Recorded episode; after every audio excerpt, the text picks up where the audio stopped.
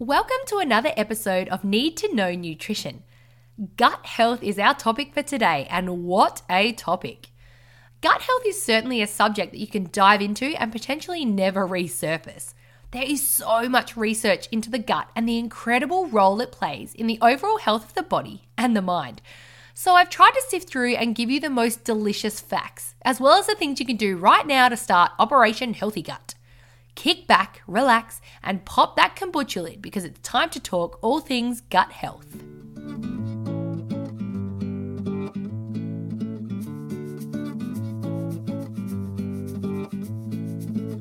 Welcome to Need to Know Nutrition with me, clinical nutritionist Belinda Martinella.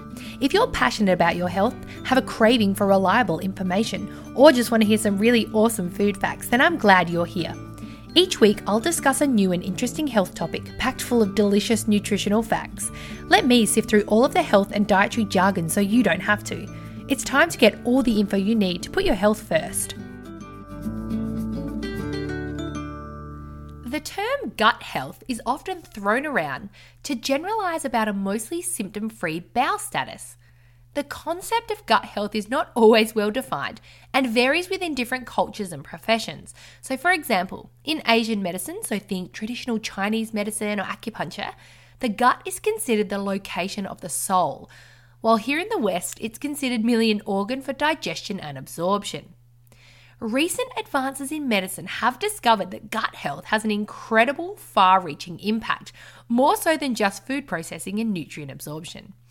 It also greatly influences immune tolerance or our defense against infections, our mood, and how well our gut sends signals to the brain. Gut health has been a focus for nutritionists and natural health practitioners throughout history and is now fast becoming the new objective in medicine, not only to target widespread gastrointestinal disorders, but also as an approach to maintain overall health, well-being, and to increase our resistance to illness. Let's just briefly cover the art of digestion because, as I'm sure you're well aware, this is a very important function of the gut. Digestion begins in the mouth. In fact, it actually begins when you first see or smell food. It may even begin when you think about food. As soon as you take your first bite of a meal, your saliva mixes with the food and begins the process of breaking it down. Food travels down the pharynx or the throat, and then to the esophagus or the swallowing tube. Through a series of contractions called peristalsis, the esophagus delivers food to the stomach. Now, the stomach is a mixer, a grinder, and also a secretor of acids containing powerful enzymes that continue the process of breaking down food. When food leaves the stomach, it's more like a liquid or a paste and begins to move through the small intestine. The small intestine is made up of three segments the duodenum, the jejunum, and the ileum. So the small intestine continues to break down the food even more by using enzymes from the pancreas and bile from the liver. The duodenum is mostly responsible for continuing the process of breaking down food, while the jejunum and the ileum are responsible for the absorption of nutrients into the bloodstream. Then we're on to the colon, or the large intestine. So this is a 5 to 6 foot long muscular tube. This is where any waste or leftovers from the digestive process is passed through and begins the process of elimination. Phew! I hope you enjoyed that quick uh, 60 second anatomy lesson. If only my year 10 human biology teacher could hear me now. Okay, let's make our way back to the stomach and small intestine. I want to talk about the gut microbiota, or microbiome. Perhaps you've heard of this. It can also be referred to as gut flora. For this podcast, I'll be referring to it mostly as the microbiome. Just call me a lover of communities. The gut microbiome is a complex and dynamic community of trillions of microorganisms that reside in our digestive tract. These microorganisms begin to colonize or establish straight after birth and continue to develop, grow, and change throughout our lives. There are many factors that can influence the gut microbiome, including age, diet, medications, illness, stress, and lifestyle. Now, here's an interesting fact for you microbes in our gut outnumber the total body cells by more than 10 times. Let's just put that into perspective.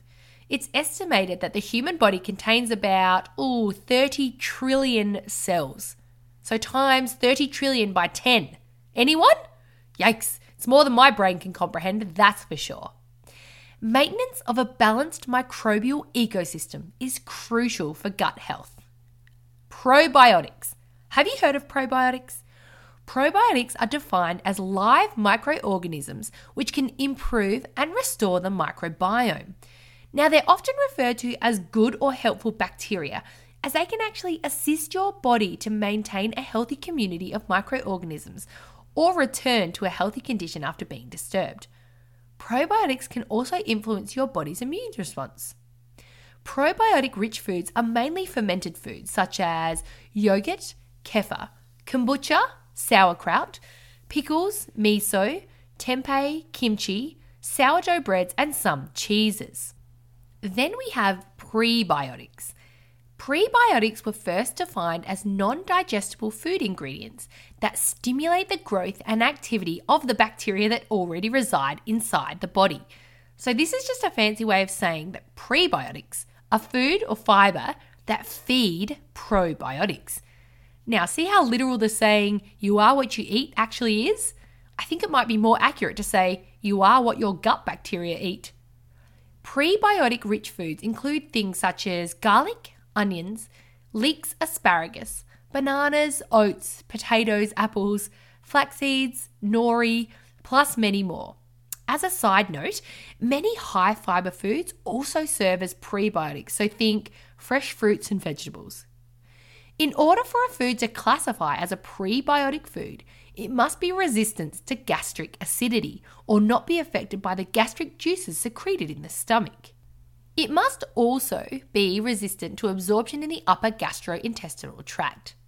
So, the health benefits of prebiotics include reducing the prevalence and duration of diarrhea, reducing the risk of cardiovascular disease and colon cancer, alleviating inflammation and symptoms associated with inflammatory bowel diseases, promoting satiety, and also weight management. Serotonin. Serotonin is a monoamine neurotransmitter now, a neurotransmitter is a chemical substance which is used as a signaling molecule or chemical messenger in the body. If you recently tuned into my Better Sleep podcast, you'll be right up to date with serotonin. Let's just do a quick recap. Serotonin is also referred to as a hormone, or more specifically, your feel good hormone, and is found mostly in the digestive system. It was believed that 90% is actually made in the digestive tract, but now the experts are saying 95%. Have a think about this. If 95% of serotonin, our feel good hormone, is made and produced in the gut, but your gut health is on a downward spiral, then I bet you're not feeling too good. If your gut health is compromised at all, then your body will have trouble producing serotonin at an optimal level. So, what does this mean exactly? This may mean depression, anxiety, social anxiety, aggression, OCD tendencies, carbohydrate cravings, frequent constipation, a low pain tolerance, insomnia, impulsive tendencies, and or low self-esteem. If any of these are resonating or ticking some boxes, fear not. Let's talk about ways to nurture, rejuvenate, and nourish our gut health. Enhancers. We've already spoken about pre and probiotics, which are very important dietary additives when it comes to healing and supporting the gut. I want to talk about glutamine. Glutamine is an important amino acid with many functions in the body. It's a building block of protein, a critical part of the immune system, and also, very relevant for this podcast, has a special role in intestinal health. Glutamine is what we call a non essential amino acid, which means that the body can actually synthesize or make this nutrient. However, in some cases, the body's demand for glutamine increases, and it's highly recommended to obtain extra from the diet. A good example of the body needing more glutamine would be to assist with gut healing. Research shows that glutamine can assist in gut repair by protecting the intestinal mucosa. So, this is just a membrane layer of the stomach. So, it can protect it from damage and can also promote repair. This means that intestinal permeability, so this just refers to how easily substances can pass through the intestinal wall. So when the intestinal wall becomes loose, it becomes more permeable, which may also allow bacteria and toxins to pass from the gut into the bloodstream. So our aim is to keep those junctions nice and tight to stop any leakage from the gut. Glutamine protects the stomach, aids in repair, and can assist in keeping the intestinal wall nice and tight to prevent bacteria and toxins from entering the bloodstream. Glutamine can also reduce inflammation in the gut and improve immunity. So, food sources of glutamine include poultry, oats, rice, sun dried tomatoes, nuts, seeds, beef, eggs, fish, green beans, cabbage, spinach, carrots, celery, kale, and fermented foods like miso. I want to make quick mention of fibre, even though we've spoken a little about it in prebiotics. Fibre is important for digestive health as it keeps the digestive tract fluent by keeping your bowel movements soft and regular. There are two types of fibre soluble fibre. So, this is a type of fibre that will dissolve in water and is broken down into a gel like substance. And then we have insoluble fibre. So, this does not dissolve in water, is often referred to as strong fibre, and adds bulk to stool. It helps food pass quickly through the stomach and the intestines. Both types of fibre are equally important for a healthy gut. Dietary sources of fibre include fruits, vegetables, ground flax seeds, psyllium husk, beans, legumes, and whole grains like oats, rice, and quinoa. Now, it's all well and good to include all of these delicious foods in your diet to help improve your gut health, but it's equally as important to reduce or eliminate the foods and life factors that damage the gut. Let's talk suppressors, the things that can reduce gut health. You might even be able to guess these dietary irritants straight off the bat, especially if you've listened to some of my previous episodes. If you were thinking excessive caffeine, alcohol, and fizzy drinks, then you'd be right. How about processed foods and refined sugar? Yes. In some cases, it's also highly encouraged to reduce or eliminate the intake of dairy and wheat, as these may cause inflammation in the gut. If you experience any food intolerances or sensitivities, then it's highly recommended that they too are reduced or eliminated from the diet. Your body is talking to you all the time. It's called symptoms. If you find that a food is making you bloated or giving you indigestion, that is your body's way of telling you that something isn't quite right. If you need help with any gastrointestinal issues, then make sure you contact your nutritional health professional or feel free to give me a call. Other suppressors include things like antibiotics. Side note antibiotics save lives, they are not the enemy. But grossly overusing them, well, that is. Antibiotics take no prisoners, so when you take them, they kill off all bacteria, the good and the bad. If you need to take antibiotics, then you make sure that you are re inoculating the gut by consuming a diet rich in pre and probiotics, fiber, glutamine, and whole foods to ensure you're getting a diverse range of vitamins and nutrients to support healing. You may also benefit from therapeutically dosed nutrients, so again, it's best to contact your nutritional health practitioner for this. Other suppressors are overconsumption of red meats, smoking, reduced sleep, and environmental toxins like paints, solvents, and pollution. I also want to make a big special mention about stress. I know what you're thinking. How does the act of being stressed actually affect the gut? And my answer to this is how much time do you have?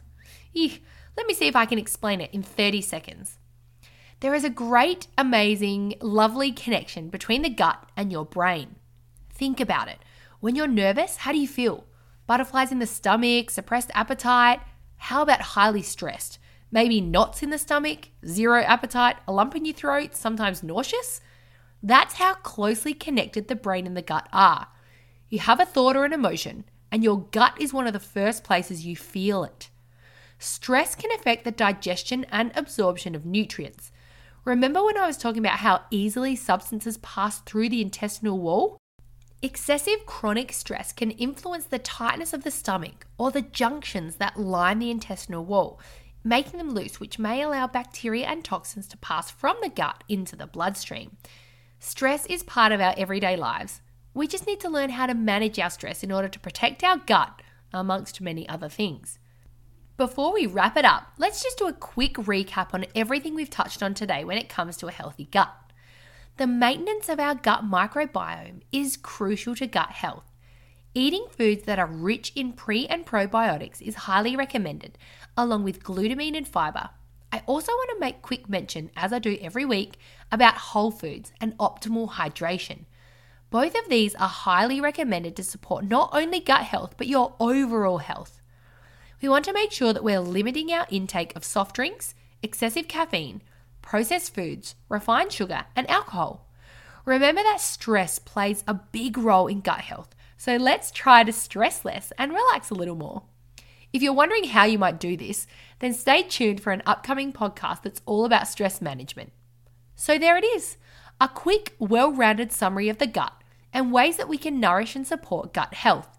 Is that all there is? Absolutely not. As I said, this is a rabbit hole that you may never get out of once you dive in. So if you're looking for more information or support, please contact your nutritional health practitioner. It's been great having your company today, and I'll catch you next episode. Thanks for joining me today and learning all the things you need to know about nutrition and your body. If you want to learn more about today's topic or have a question you'd like answered, please jump onto my website, thetravelingnutritionistaustralia.com, and find the podcast tab. All the references are also available should you wish to dive a little deeper. Remember, it's not the things that you eat and do occasionally that matter, it's the things that you eat and do every day that really count. Until next time, always choose the good stuff because you and your health are worth it.